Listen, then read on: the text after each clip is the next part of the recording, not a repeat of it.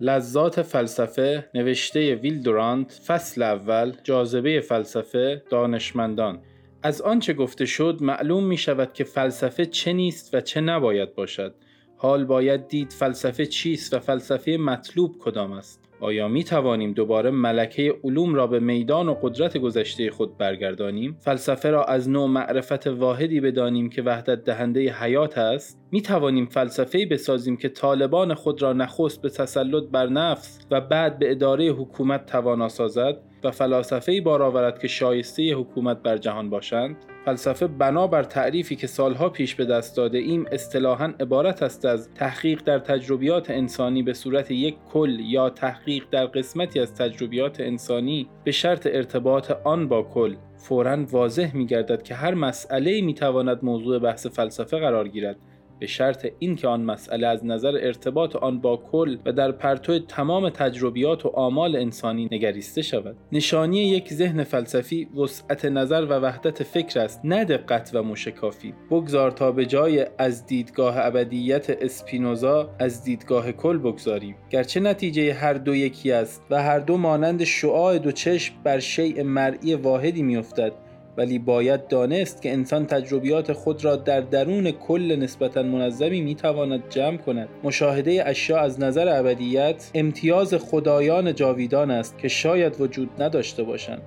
ارتباط علم و فلسفه نیازمند توضیح بیشتری نیست. علوم مانند دریچه‌ای هستند که فلسفه از آن به جهان نگاه می کند فلسفه به منزله نفس و علوم به مسابه حواس است. علم بدون فلسفه اطلاعاتی در هم و بر هم است همچون محسوساتی که وارد ذهنی پریشان شوند. حق با اسپنسر است آنجا که می‌گوید فلسفه عامترین معلومات است. ولی در این سخن نقصی هست و آن این که فلسفه فقط معلومات و اطلاعات نیست بلکه متضمن نظری بسیار بلند است که معلومات ساده در آن به نظریات کلی تبدیل می گردد تا امیال پریشان ما را نظم و روشنی بخشد. فلسفه دارای کیفیتی عجیب است که نامش حکمت است. فلسفه بدون علم ناتوان است زیرا چگونه می‌تواند بدون علمی که از راه مشاهده و تحقیق درست کسب شده است و با اذهان بیطرف منظم و مرتب گشته است رشد کند. فلسفه بدون علم ساقط و مغشوش است. و از جریان رشد انسانی به دور است و روز به روز به سوی اسکولاستیک بی حاصل کسل کننده می رود اما علم بی فلسفه نه تنها ناتوان است بلکه مخرب و بنیان‌کن نیز هست. علم وصف کننده است با چشم و میکروسکوپ و تلسکوپ و اسپکتروسکوپ می بیند و آنچه را می بیند می گوید وظیفه علم مشاهده دقیق و شرح عینی و درست حقایقی است که در دسترس است و نظری به نتیجه ای که از آن به انسان برمیگردد ندارد. وظیفه علم این است که مثلا در سکوت و آرامش نیتروگلیسرین یا گاز کلورین را تجزیه کند و بگوید که این ترکیبات و عناصر چیستند و به چه کار می آیند چگونه با این مواد می توان شهری را ویران ساخت و زیباترین کاخهای هنری را از بیخ و بن برکند و چگونه می توان با این مواد تمدنی را با تمام گنجینه های حکمت و زیبایی آن با خرج کم و تحمیل اقل بر مالیات دهندگان اگر سالم بمانند از میان برداشت. و اما چه علمی است که از لزوم یا عدم لزوم تمدن ها سخن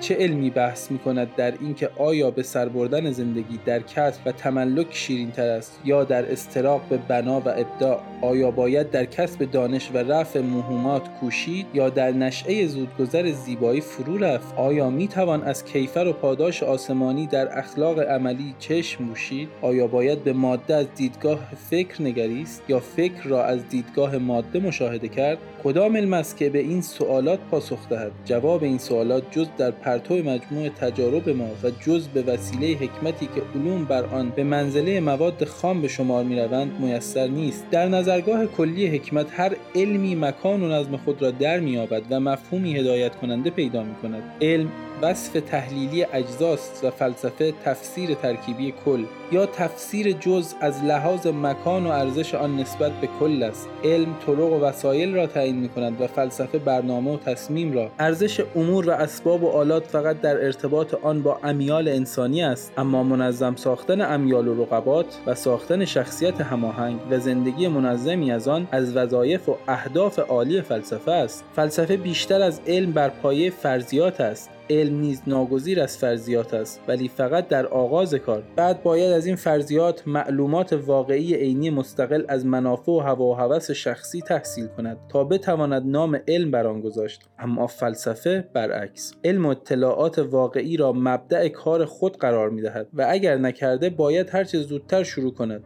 بعد فرضیه هایی درباره مسائل نهایی که هنوز برای آن مواد کافی در دسترس نیست می‌سازد. فلسفه فهم را با خطر و خیال تکمیل می کند و با فرضیاتی که از راه تجربه ثابت نشدنی است خلع واقع در معلومات ما را پر می سازد به این معنی هر کسی بخواهد یا نخواهد فیلسوف است. با احتیاط ترین شکاکان و متواضع ترین ناآگاهان و پیروان اصالت کردار هنگامی که به فلسفه اعتراض کرده آن را ناممکن می‌دانند خود فلسفه می‌گویند. اگر یکی از ناآگاهان بتواند درست در بیطرفی کامل میان اعتقاد یا عدم اعتقاد به خدا بایستد و افکار و اعمال خود را با بیغرضی به قبول و انکار تقسیم کند در یک حالت تعلیق و سکوت یا اقماع فلسفی و بیخبری از عالم زندگی می کند ولی این کاری بسیار دشوار و غیر انسانی است. در عمل ما ناچار در یکی از دو طرف رد و انکار هستیم. رفتار ما چنان است که گویی یکی از دو طرف آن مسائل موهوشی که فلسفه را تشکیل می‌دهند انتخاب کرده ایم ما مانند نیوتن فرضها می‌سازیم و جاذبه مطلق ما را همیشه به سوی خود می‌کشد. آیا لازم است بگوییم که فلسفه با ایجاد روشها و مکاتب گوناگون دائما خود را نقض می کند و فلاسفه گرفتار نوعی جنون برادرکشی شدند و تا رقیبی را که مدعی حکومت بر مملکت حقیقت است از میان برندارند آسوده نمی نشینند چگونه کسی که سرگرم وظایف زندگی است می تواند در رفع این تناقضات بکوشد و این جنگ را فرو نشاند؟ آیا این طرق مختلف فلسفی همدیگر را محو و نابود نمی سازند خیام تجربیات خود را چنین خلاصه می کند هنگام جوانی به در استادان و مشایخ رفت و آمد داشتم.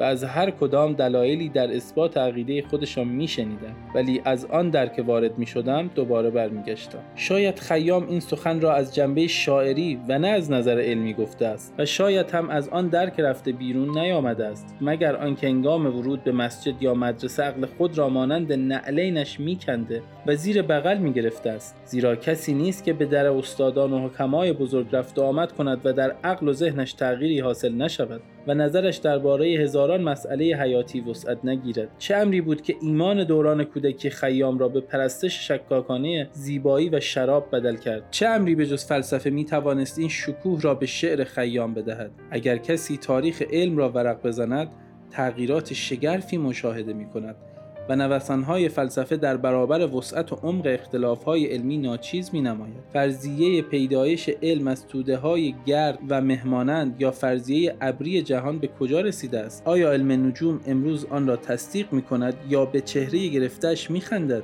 نیوتن بزرگ با قوانین خود کجاست تا ببیند مردان بزرگی مانند انیشتین و مینکوفسکی با نظریه نسبیت غیرقابل درک خود عالم را دیگرگون کردند. نظریه غیرقانونی بودن ماده و بقای انرژی در استرابات و مباحثات فیزیک نو چه صورتی پیدا کرده است؟ اقلیدوس بیچاره بزرگترین نویسنده اصول هندسه کجاست تا بنگرد که ریاضیدانان ابعاد جدیدی برای ما می‌سازند و لایتناهی هایی درست می‌کنند که هر کدام می‌تواند دیگری را در بر گیرد و ثابت می‌کنند که در فیزیک نیز مانند سیاست خط مستقیم طولانی ترین فاصله میان دو نقطه است. علم بهزادگی کجاست که ببیند محیط دوران کودکی جای وراست را وقتی خدای علم بود گرفته است؟ کجاست که گورمندل تا بداند که علمای وراست بر قانون صفات تک نظر خوشی ندارند؟ آن داروین محبوب مخرب کجاست تا مشاهده کند که تحول به وسیله تغییرات تصادفی و دائمی جای خود را به روش های سریعتر جهش ها داده است؟ و آیا این جهش نتیجه جفتگیری انواع مختلف است؟ و آیا برای بیان تطور ناگزیریم که به نظریه انتقال صفات کسبی برگردیم؟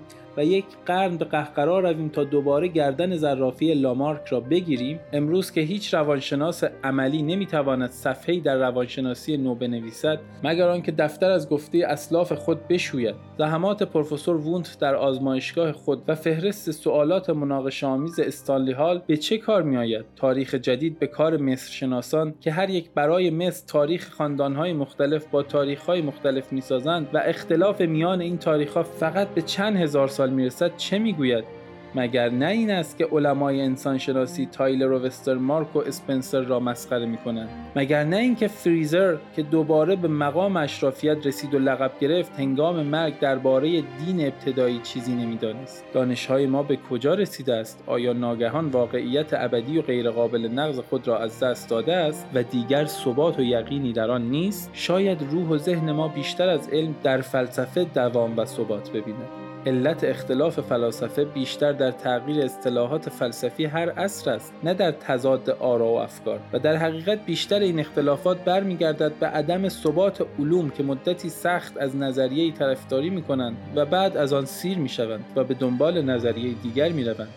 اگر اسلوب بیان و عبارات و اقوال مختلف صاحب نظاران بزرگ را یک سو نهیم و هسته و در مایه افکار آنان را در مسائل عمده حیات بشری در نظر آوریم از وحدت و اتفاق آنان در شگفت خواهیم ماند. سانتیانا با فروتنی می‌گوید که چیزی افسون بر گفته ارسطو ندارد. و فقط می‌خواهد فلسفه قدیم را با عصر ما تطبیق دهد. آیا یکی از فیزیکدانان و ریاضیون و زیستشناسان روزگار ما نظریه این ادعا را درباره علمای یونان قدیم می‌توانند بکنند؟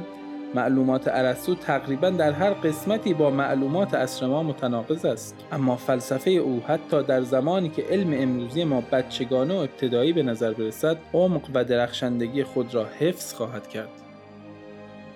برای ارتباط با ما ID صوفی underline couple را در اینستاگرام جستجو کنید.